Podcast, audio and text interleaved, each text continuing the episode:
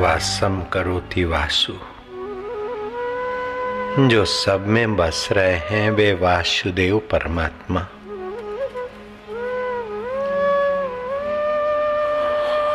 श्री हरि।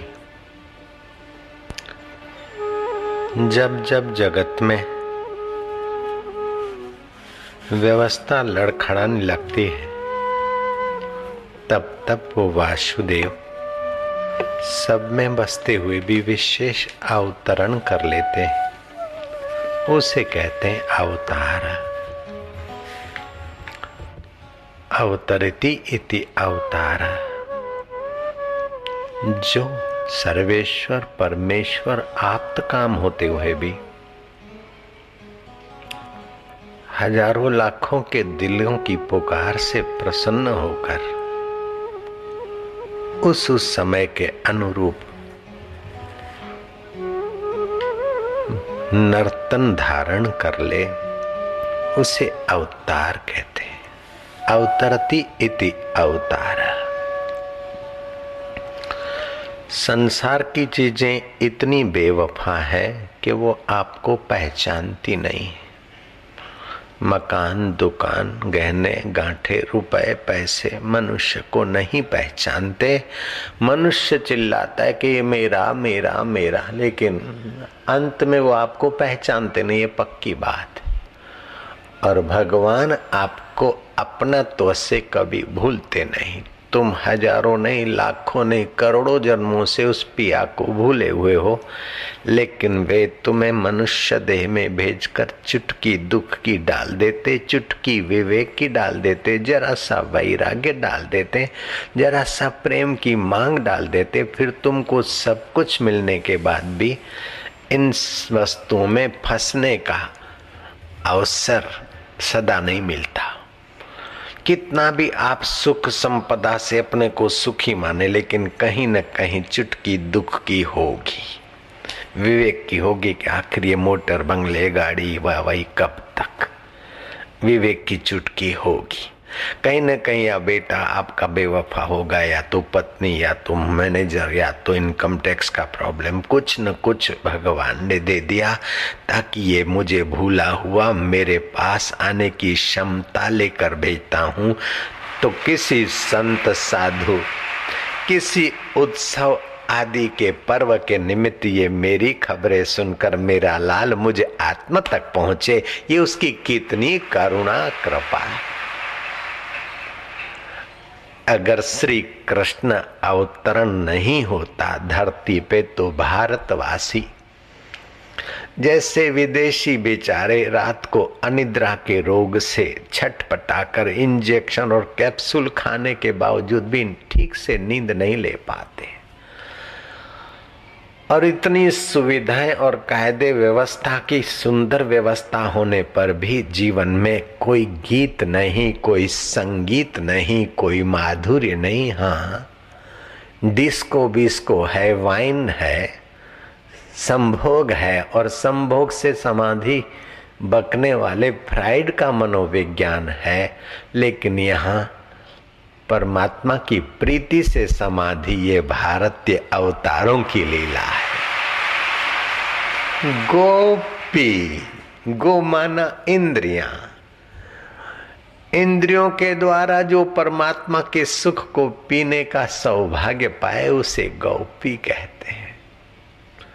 योगी समाधि करते तो परमात्मा का माधुर्य, आनंद और अपना तो महसूस करते लेकिन ये पगली क्या करती है? कृष्ण हमें छूना नहीं। हमारे नजीक मत आना। क्यों भाई क्या गलती की क्या पाप किया? ओ हो ऋषभासुर को मार के आए। भले वो असुर था लेकिन ऋषभ का बैल का रूप लेके आया था। उसको मार कर आए हो और फिर? हम्म, हमारे नज़दीक आते हो। तुम अशुद्ध हो।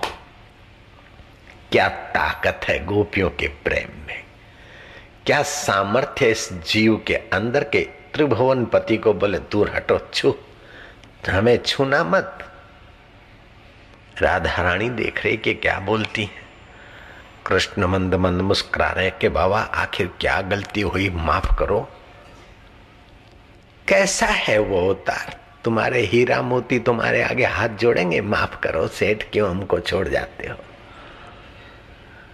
तुम्हारी बेवफा चीजा क्या आपको पूछेंगी, क्या तुम क्यों हमारा त्याग करते हो? श्री कृष्ण कहते कि आप बाबा मुझे क्यों त्यागते हो? गोपियाँ कहती है कि तुम ऋषभासुर को मार के आए हो। भले उसकी मुराद खराब असुर था, लेकिन ऋषभ गाय का। बालक ऋषभ गाय से ही तो पैदा होता है बैल। तो क्या करें? बोले, प्रायश्चित करो। होए होए। कहा तो जन्मों जन्मों से भटकता हुआ जीव और कहा विश्वनीयता ईश्वर को कह के आई दूर हटो ये ताकत तुम्हारे भारतीय प्रेमा भक्ति में और वेदांत के माधुर्य में है, योग के सामर्थ्य छूना मत।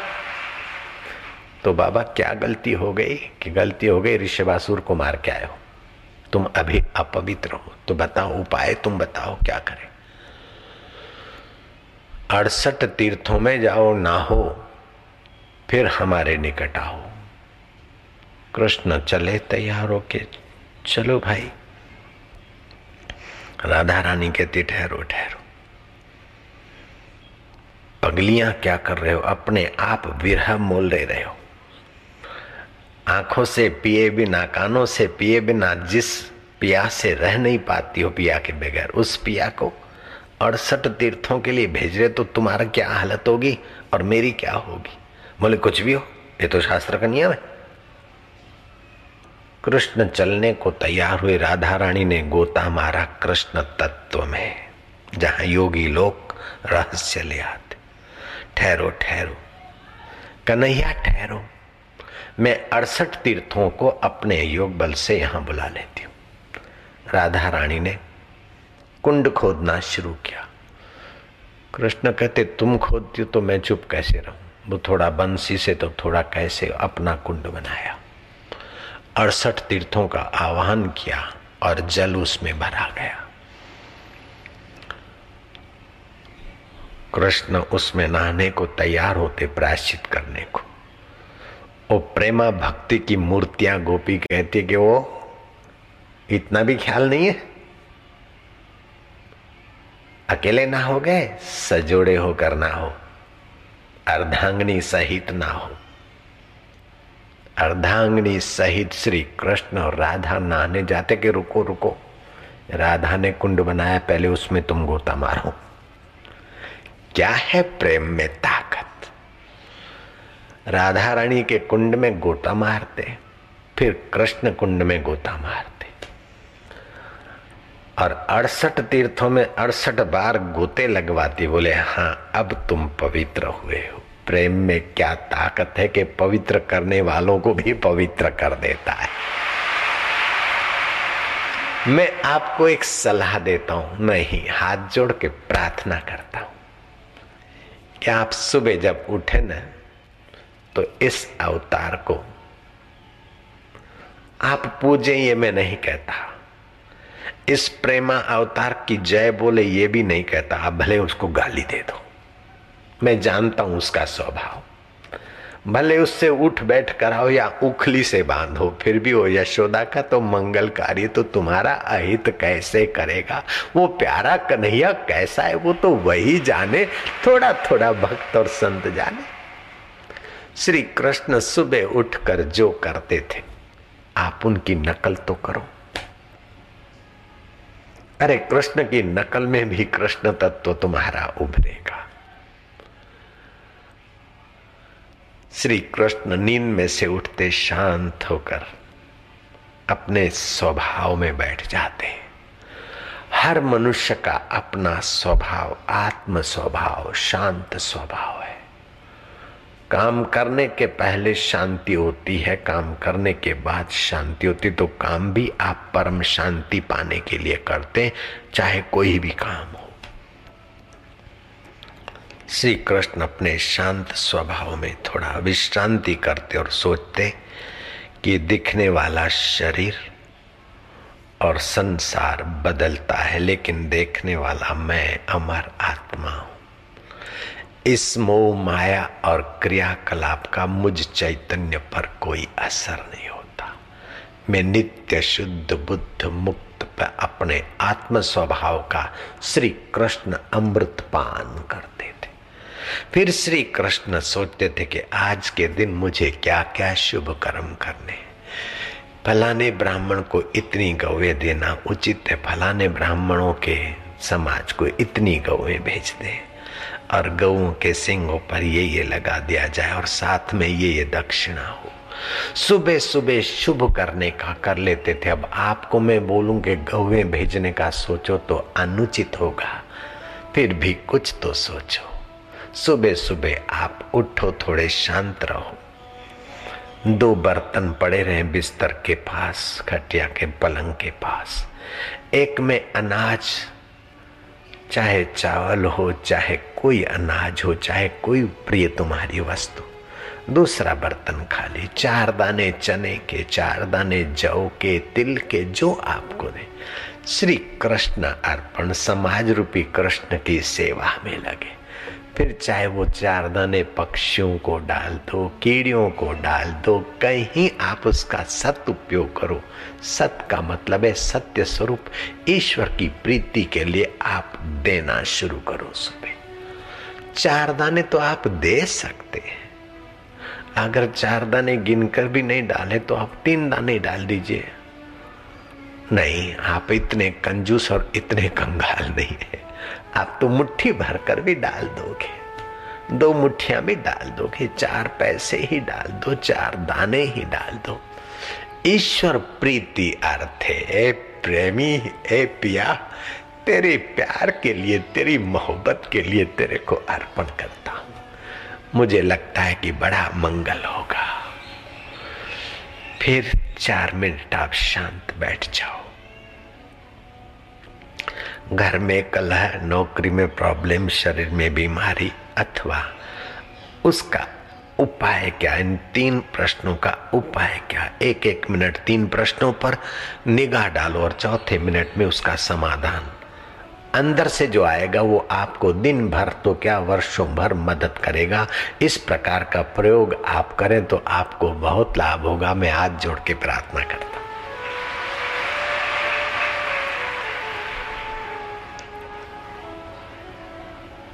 फिर क्या करोगे? है तो दोनों हाथ उसी के। सारा शरीर जीवन उसी का है। लेकिन हम बेईमानी करते कि ये मैं हूँ और ये मेरा है। कम से कम सुबह बेईमानी का हिस्सा आधा कर दो। एक हाथ उस प्यारे का और एक हाथ मेरा। मिला दे हाथ। साथ फेरे फिरने वाली शादियाँ तलाक में बदलती है, झगड़े होते एक दूसरे को छोड़ के मरते सरदार चार फेरे फिरते, फिर भी शादियों में झगड़े होंदे सी और सरदार सरदारनी मायके जान सी। अथवा तो एक दूसरे को छोड़ के भगवान के पास जान सी सरदारनी नहीं तो सरदार। लवर या तो लवरी एक दूसरे को छोड़ के चले जाते। रजिस्टर मैरिज भी अंत में तो बिछोड़ा है। चार फेरे वाला शादियों, सरदारों का मैरिज भी अंत में बिछोड़ा है। सात फेरे वालों के मैरिज भी अंत में बिछोड़ा है। एक आध तेरा दूसरा मेरा, बिन फेरे हम तेरे। बिन फेरे हम तेरे। हज़ारों शरीर मिले, लेकिन मर गए तू नहीं मिटा मेरे से। हज़ारों पिता मिले, माताएँ मिली, पति मिले, पत्नियाँ मिली, मित्र मिले, धन दौलत मिली, लेकिन ये हृदय रूपी समुद्र में तो कभी क्या मंथन, कभी क्या मंथन कभी लक्ष्मी अर्थात धन उभरा तो कभी ऐरावत तोड़ फोड़ वाला आया। तो कभी उच्च श्रवा के वह बैत दिखाई दी तो कभी विष निकला तो कभी चंद्र जैसी शीतलता ये तो आए और गए, लेकिन उसको देखने वाला तू और मैं, वही के वही मेरे प्रभु, मेरे देव। बिन फेरे हम तेरे, मेरे कृष्णा, मेरे श्यामा, मेरे रामा, मेरे आत्मदेवा, मेरे गुरुदेवा, जो भी नाम उसका रख दो।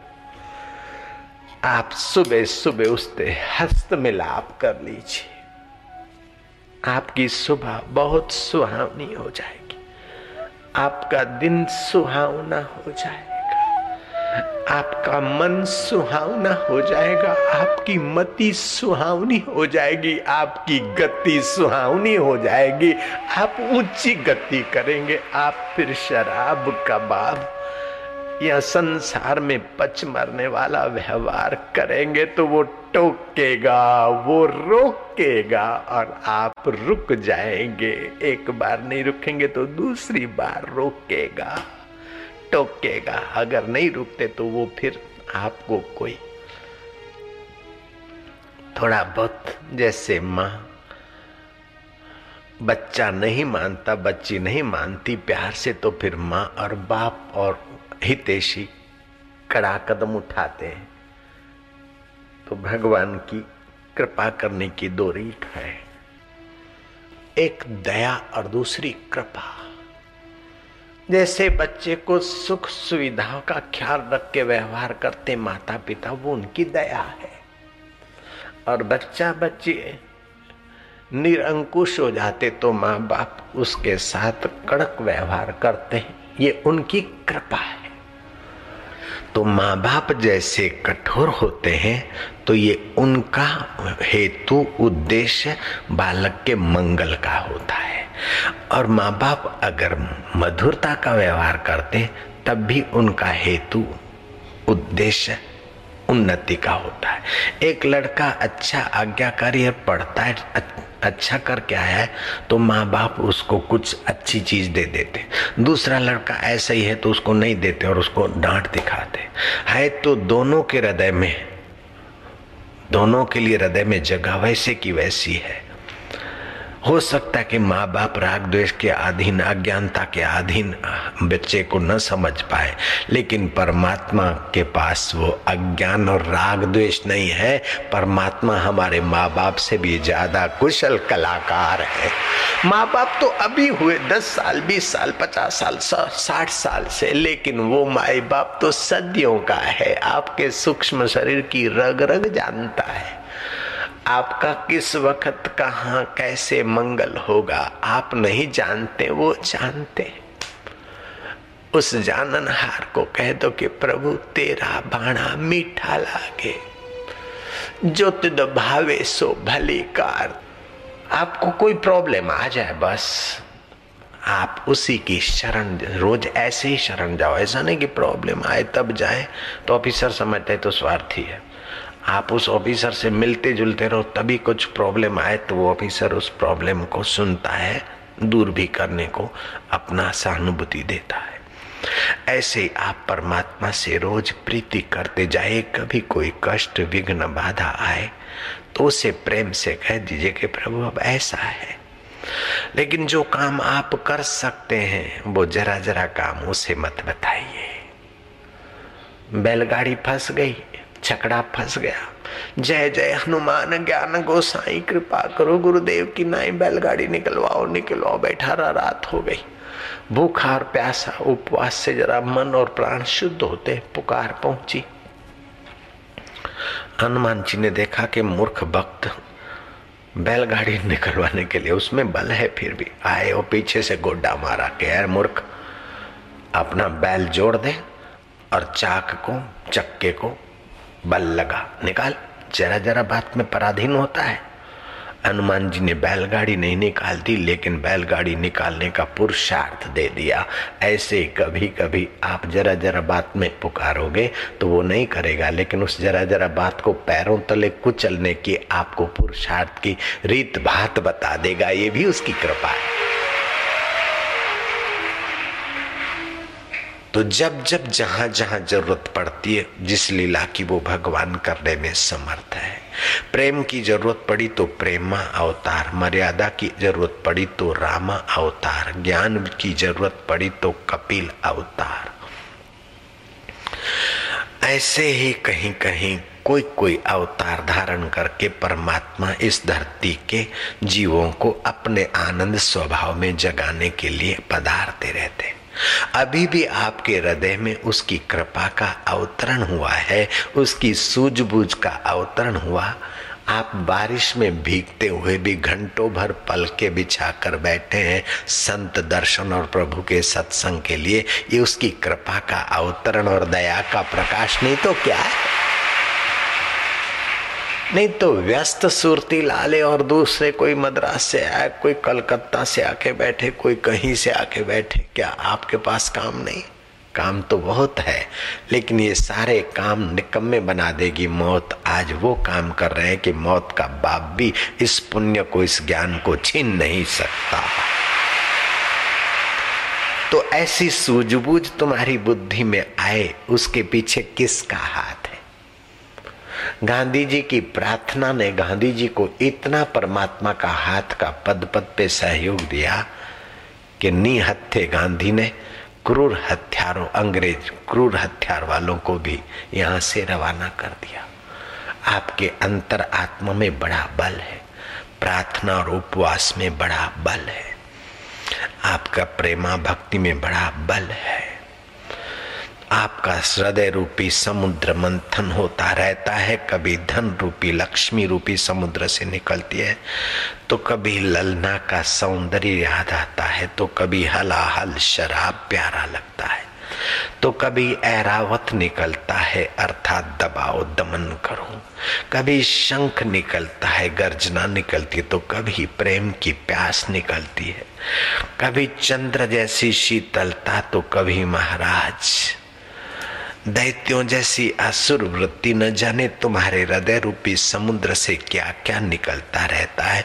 ये सब निकलते निकलते आपके हृदय की पुकार हो कि हृदयश्वर अब तेरे गीत गूंजे, तेरी प्रार्थना निकले, तेरा प्रेम निकले और तू प्रकट हो जा, ताकि हमारे हृदय रूपी समुद्र से अमृत प्रकटे आत्म अमृत प्रकटे कृष्ण अमृत प्रकटे आप संसार में तपने के लिए नहीं आए, आप संसार की चीज़ें इकट्ठी करते करते मजूर होकर मरने के लिए नहीं आए।